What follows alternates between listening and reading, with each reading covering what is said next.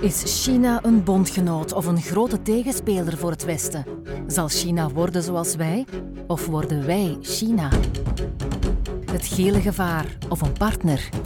China. Fascinerend of angstaanjagend?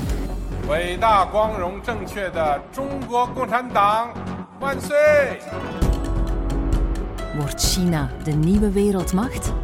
Veel vragen, nog meer antwoorden in de podcast het Rijk van het Midden met communicatie-expert Dimitri Stuur.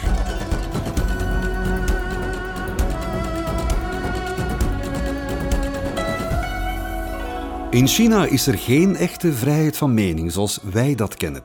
Journalisten en activisten worden het zwijgen opgelegd door Peking. De overheid houdt meer dan een oogje in het zeil en zelfs letterlijk met miljoenen camera's in het straatbeeld. Niet bepaald een land van voorkeur als je dat door een westerse bril bekijkt. Het Rijk van het Midden, China. Is nuance en duiding nodig? Ik denk van wel, want de gemiddelde Chinees die stoort zich blijkbaar niet aan die beperkingen van die vrijheid zoals wij dat denken. Hoe kun je dat verklaren, Pascal? Wel, eh, het is eigenlijk eh, omdat wij natuurlijk vanuit onze westerse bril kijken naar die vrijheid. En zeker als we kijken naar eh, situaties zoals in Hongkong, dan is het heel duidelijk dat wij het gevoel hebben dat China en zeker Beijing de vrijheid aan banden wilt leggen. Maar als je dan vanuit een Chinese bril dat probeert te bekijken, dan zijn er een aantal aspecten die wij misschien moeilijk kunnen begrijpen, maar toch wel ergens eh, kunnen in kader brengen of kaderen waarom de Chinezen dat anders bekijken. En één is bijvoorbeeld eh, het aantal regeltjes die ze vanuit een cultuur mee opgroeien. Dus eigenlijk die sociale controle die de Chinezen vaak hebben, die wij zo echt ja, schrik aanjagend soms zien, bestaat al 2000 jaar. En dat is een soort, ja, toen was het de familie en, en de omgeving. Nu zit eh, ja, Beijing en Xi Jinping daar als de grote vader van de grote familie China, of het land China daarbovenop. Maar ze zijn eigenlijk vrij gewoon om te leven met bepaalde regels. En dat zie je ook in de bureaucratie in China, die echt wel eh, vol met regeltjes is. En dus dat framework, dat kader, voelt meer natuurlijk aan voor hen uh, dan voor ons dat controlemechanisme. Dat, dat, betekent daarom nog niet dat alles wat zij doen, dat wij uh, eigenlijk kunnen aanvaarden, omdat in onze maatschappij bepaalde van die dingen echt wel moeilijk zouden zijn. Maar ik denk dat het leven met regeltjes een, een, een, ja, iets normaals is. Uh, net zoals dat ja, misschien in België of in Vlaanderen in een katholieke school ook al van vroeger meer regeltjes waren dan in andere scholen vandaag. En dus dat is een beetje hoe dat je naar China moet kijken. Een, een, een oude katholieke school die heel streng is. Ja, ja. En ik denk dat, dat dat voor de Chinezen een stukje het allemaal gemakkelijker maakt, omdat dat hun normaal is. Ja. Misschien zou een minister van administratieve vereenvoudiging die wij hier kennen in eigen land uh, niet misstaan in China dan? Ja, en dat is bureaucratie. Heeft een enorm voordeel, maar het heeft ook een nadeel dat het heel log apparaat is. Uh, en vereenvoudiging is soms wel nodig, maar de Chinezen zijn daar ook wel van bewust. En, en zeker als je kijkt dan, maar dat is dan uh, het verhaal die ik vroeger vaak bracht over innovatie en technologie, naar hoe zij echt via technologie en innovatie aan vereenvoudiging gedaan hebben, ja, dan zijn ze toch wel op dat vlak uh, misschien zelfs soms voor dan, dan op het Westen. Dus ze weten wel goed hoe dat ze dat moeten doen, maar het is een, een, een bureaucratie. Maar je moet dat ook bekijken vanuit het standpunt dat het een heel gedecentraliseerd land is. Mm -hmm. En ik denk dat dat een van de, de, de facetten is die we vaak vergeten in China. Men denkt altijd, Beijing zit daar ja, centraal en alles wordt daar en iedereen die 1,4 miljard mensen moeten maar volgen. Maar ja, al 2000 jaar kan je zo'n groot land van zo, en zo'n grote bevolking niet gaan managen, gaan besturen zonder een decentralisatie van, van lokale besturen. En dus die bureaucratie is er eigenlijk om die uh, lokale besturen meer autonomie te geven. En dat vergeten we soms als we denken aan China. Je hebt het nu de hele tijd over decentralisatie van bureaucratie, mm -hmm. maar die bureaucratie houdt eigenlijk toch ook een andere waarheid in. Het is pure controle van de bevolking. Maar het is controle van de bureaucratie en een controle onrechtstreeks van, van de mensen die daartoe behoren. Dus inderdaad, er is een soort controle van, van de bevolking. Maar die controle uh, zien Chinezen ook heel vaak als een bevrijding. En, en dat is iets dat heel bevreemdend is om dat uit te leggen. En dat heeft te maken met waar zij van komen. Zij komen eigenlijk van heel ver. Zij komen van 20, 30 jaar geleden of 35 jaar geleden van een, een land waar eigenlijk bijna geen vrijheid was. En dus je moet je inbeelden, komende uit de culturele revolutie van de jaren 70, dat eigenlijk niks mocht. Je mocht geen kleren aandoen behalve het mouwenpakje, je mocht niet reizen, je kon je kinderen niet naar om teven welke school sturen. Allee, alles wat wij in België, in Vlaanderen, als normaal zien, uh, als verworven vrijheden, hadden de Chinezen niet. Mhm. En dus de laatste 20, 30, 40 jaar hebben ze elk jaar meer en meer van die vrijheden gekregen.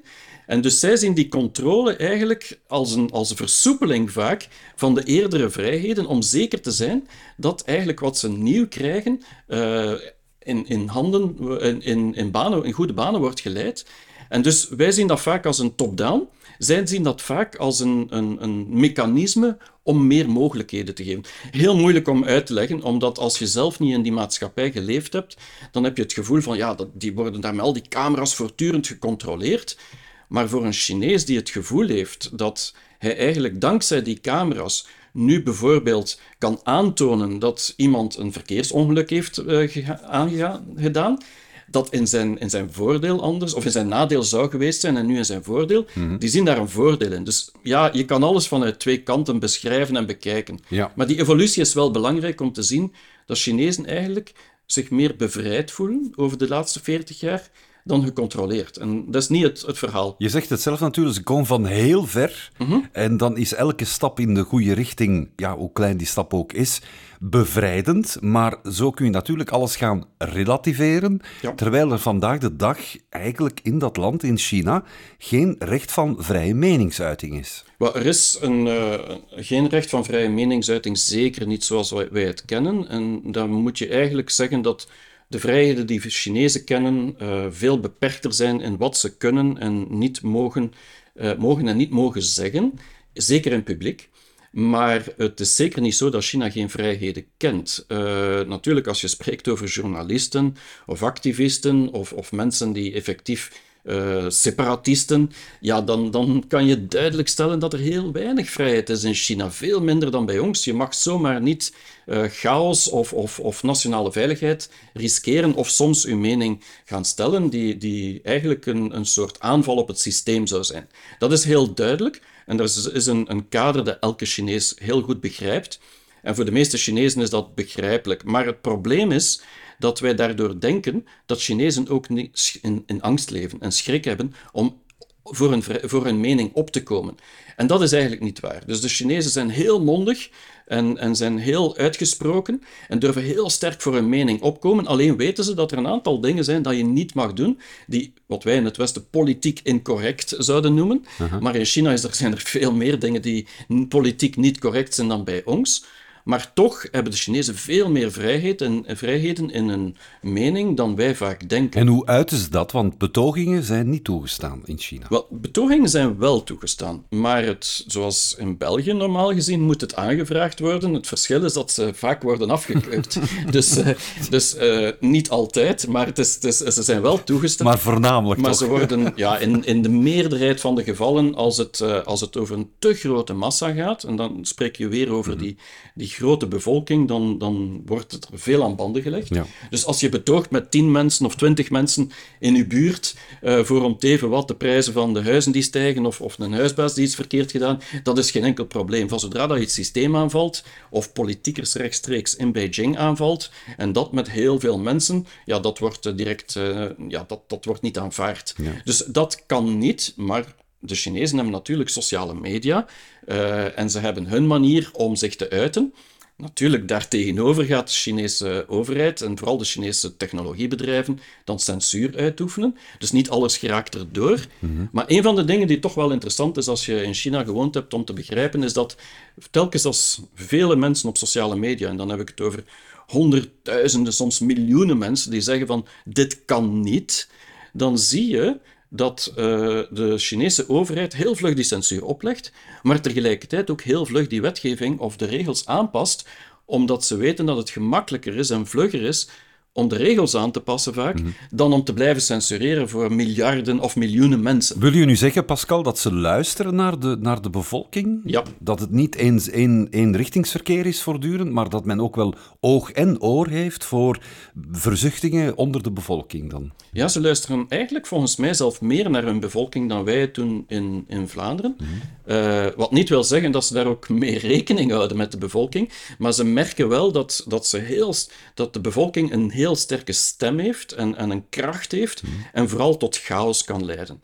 En dus eh, zeker als we ze zien dat er ergens een, een chaotisch systeem zou kunnen ontstaan, dan zijn ze heel vlug in die reacties. Nu, dat merken wij niet altijd, want als je kijkt naar de lockdowns in Shanghai, dan denk je van ja, eh, de overheid houdt daar helemaal geen rekening mee.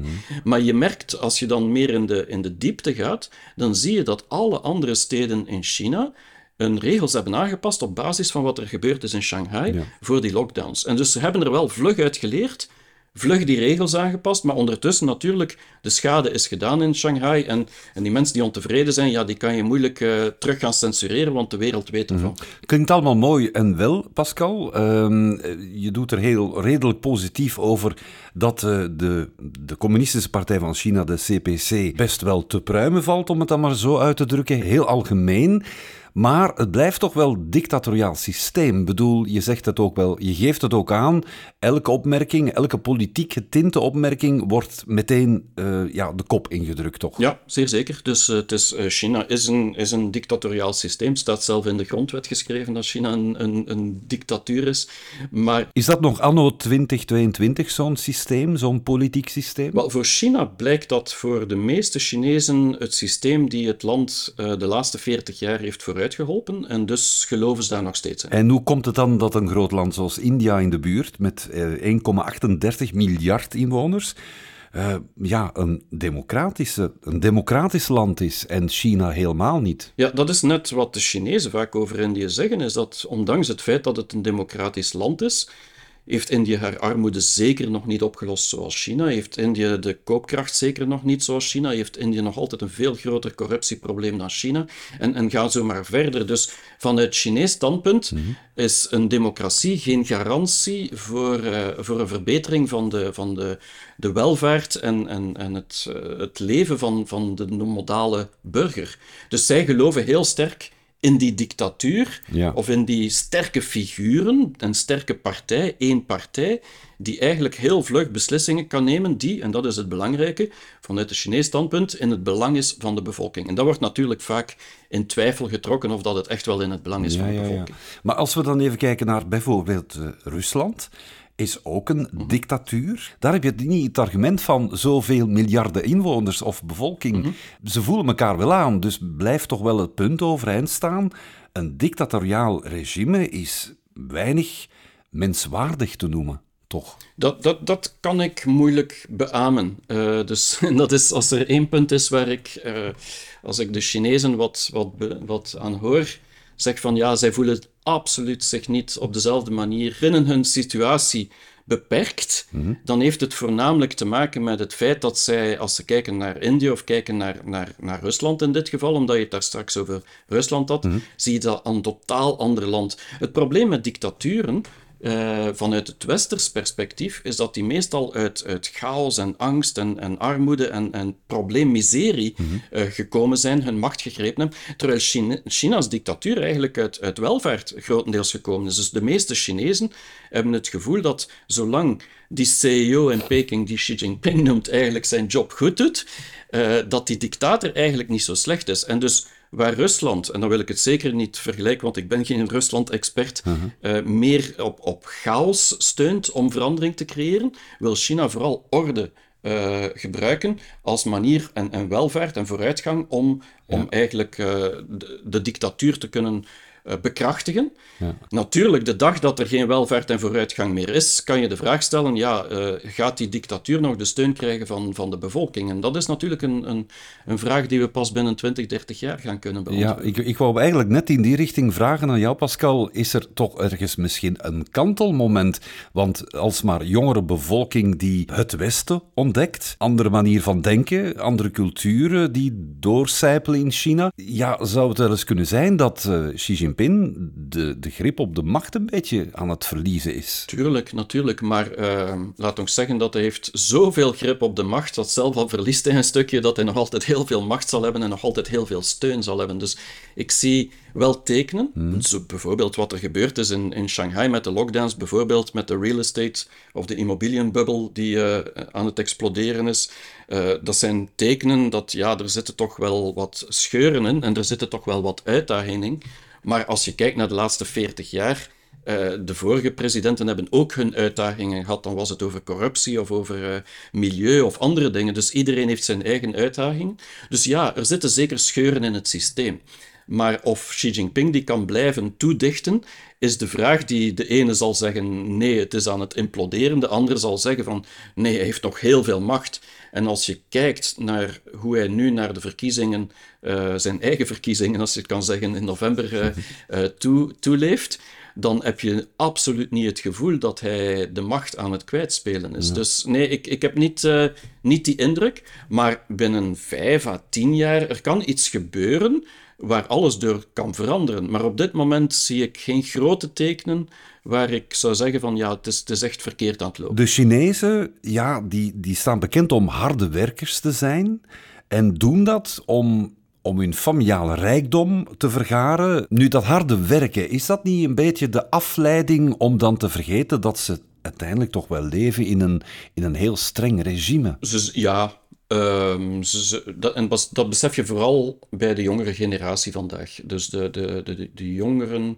vandaag zijn niet meer bereid om zo hard te werken als, uh, als de anderen. Uh, dus het regime is daardoor voor de jongeren of de ouderen niet zoveel verschillend.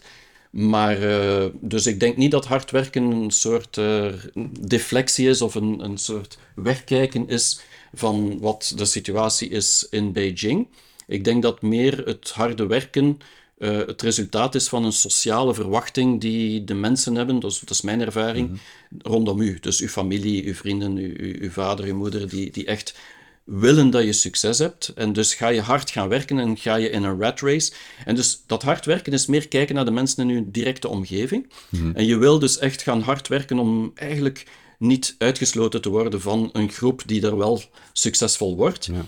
En het is niet Beijing die volgens mij uh, dat oplegt.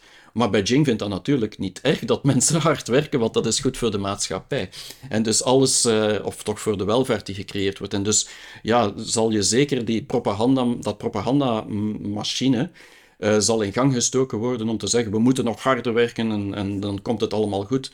De jongeren staan daar niet meer zo voor te springen. Dus er zijn heel wat jongeren die zeggen van uh, niet voor mij, dat is niet meer voor mij, ik ga het op het gemak doen. Is dat ook een element van dat kantelmoment dat we daar straks even aan bod lieten komen, um, een mogelijke bedreiging voor het regime, dat de nieuwe, hè, uh, tussen aanhalingstekens, de, de jonge, moderne of jongere Chinees, niet zo tuk meer is op al die regels en dat harde werken, zoals je net zegt. En dus, met andere woorden, een beetje een, een natuurlijke dissident zou kunnen worden voor Xi Jinping. Vooral de natuurlijke regels um, van die sociale regels uh, is iets waar ze minder en minder uh, geboeid door geraken. En, en dat inderdaad kan, hmm. kan wel heel wat negativiteit creëren in de maatschappij. Um, over de, de, de, de regels die Beijing oplegt uh, heb ik niet het gevoel dat ze daar uh, vooral zich op focussen, maar meer de sociale regels, dus het harde werken en, en zo verder. Ja. En dat inderdaad kan een kantelmoment zijn, maar dan moeten we dat ook wel eventjes in, in de proportie zien van, van wie dat die mensen zijn. En dan spreek je over de bovenste laag van de middenklasse.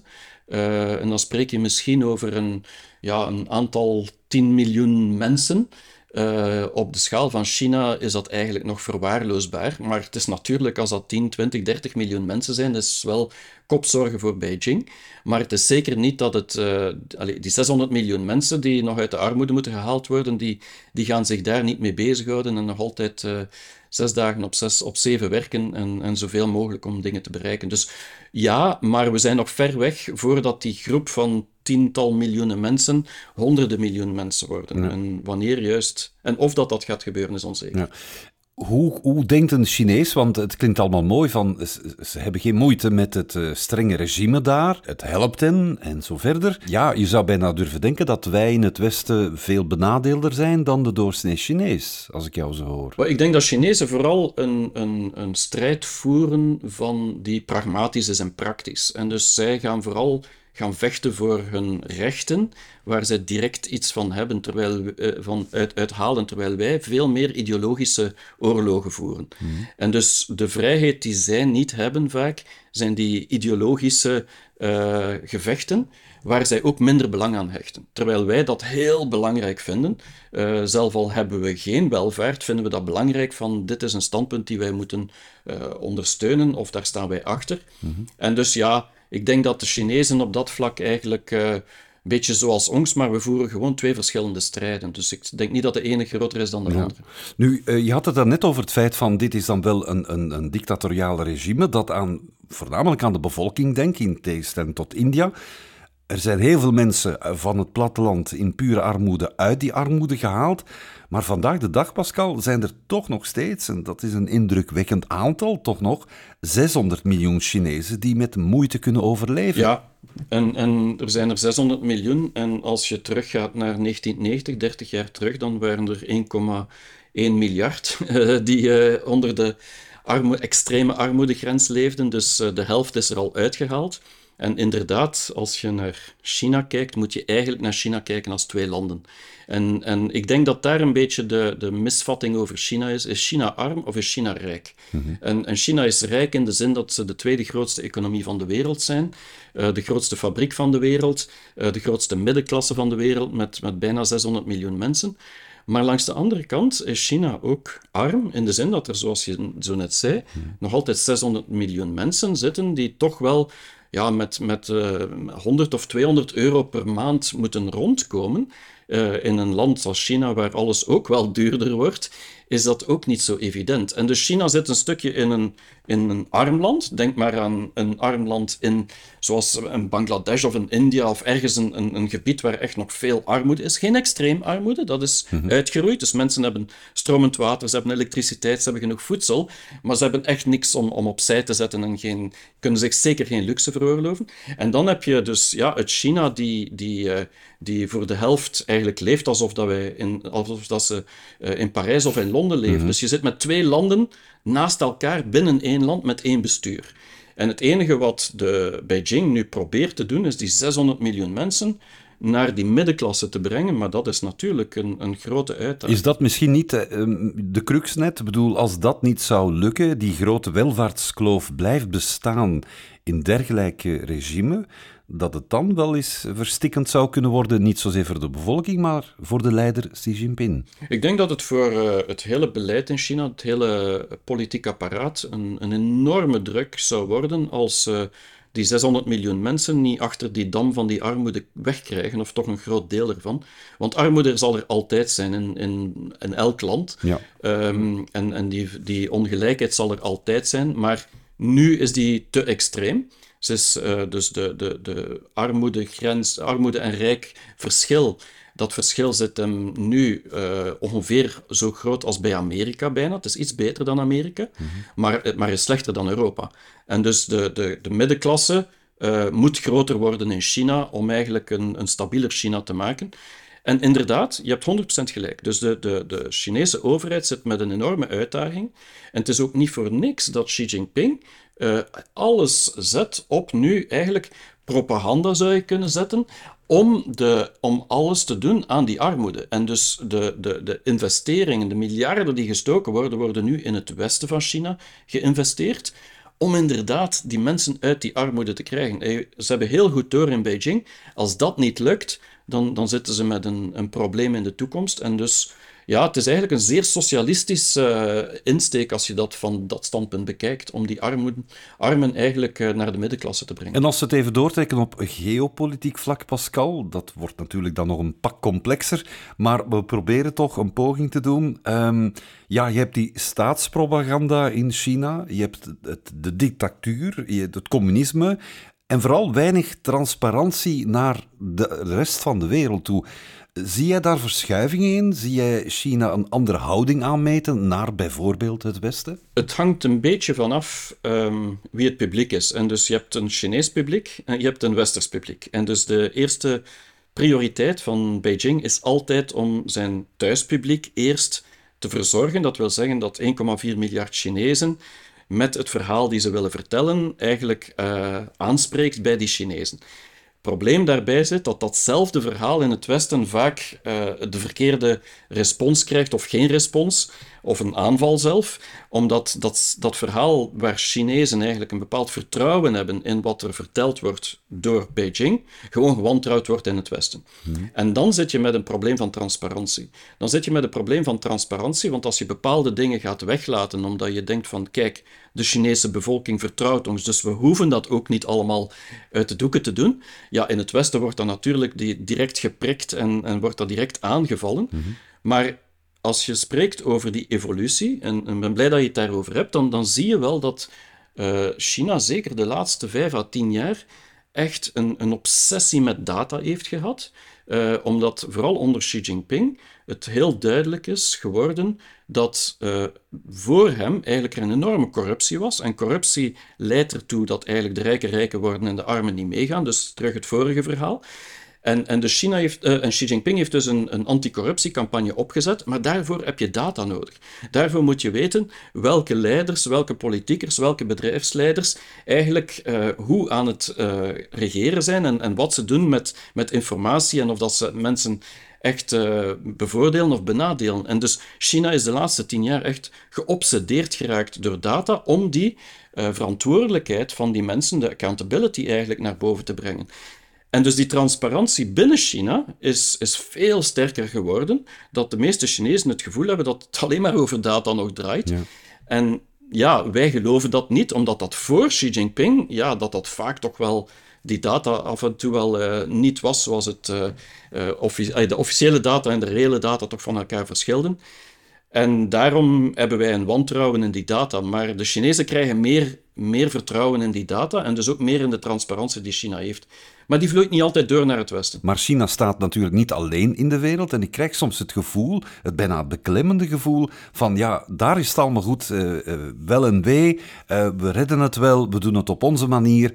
En de rest van de wereld interesseert ons weinig. Alhoewel op economisch vlak natuurlijk wel heel interessant geweest en blijft het nog. Anderzijds, met die data durft China ook wel andere keuzes maken, namelijk data verzamelen uit het Westen, buiten China, om daar iets mee te doen als een politiek machtsmiddel. Zeker. Uh, ik denk dat elk groot land dat doet. Uh, en China is niet anders dan, dan Amerika of Rusland of om teven welk land is. Data is, is, is olie of is goud waard tegenwoordig. Dus ja, China gaat uiteraard proberen zoveel mogelijk uh, data te vergaren. Opnieuw die obsessie van data. En dus vanuit ons standpunt, Belgisch standpunt, Vlaams standpunt, moeten we inderdaad voorzichtig zijn uh, om die data te delen. Niet alleen met China, maar met de hele wereld. Uh, omdat het inderdaad in de toekomst meer en meer over data uh, of cyberattacks gaat gaan en cybersecurity. Mm -hmm. Dus ja, China is daar op dat vlak misschien zelf meer bewust van de waarde van data dan wij het zijn in, in het Westen. En dat is zeker een, een, punt om, om naar te kijken. Wat niet betekent dat die data alleen maar gebruikt wordt tegen ons. Het, het, wordt, het heeft ook zijn voordeel in die data die, die vergaard wordt, omdat als je dan kijkt naar de innovatie die China heeft, ja, dan zijn ze toch wel enorme stappen aan het, on, aan het nemen omwille van de data die ze hebben. Mhm. Dat wij vaak niet hebben. Ja. Toen jij woonde en werkte in China, uh, had jij momenten dat je dacht van ik word hier als ja, westeling geviseerd, in het oog gehouden, dit voelt niet fijn aan? Of heb je dat nooit echt gehad? Ik heb dat nooit. Ik heb dat meer gehad in de jaren 90 dan de laatste 20 jaar in China. Mm -hmm. uh, dus toen ik toekwam in China de eerste keer in 1990, ja, dan voelde je duidelijk als buitenlander dat er heel veel dingen niet mochten. Je mocht geen foto's nemen van bruggen en, en je mocht bepaalde plaatsen niet binnengaan. En, mhm. en, en op de kaarten stond er plots een zwarte vlek en je dacht van, is dat nu een museum of zoiets? Maar het was waarschijnlijk een militair instituut of, of iets dergelijks. Dus je, je voelde heel vlug aan van, ja, dit mag niet. Dit... En dat voelde ik eigenlijk de laatste twintig jaar, sinds het begin van deze eeuw tot vandaag, mhm. in China minder aan.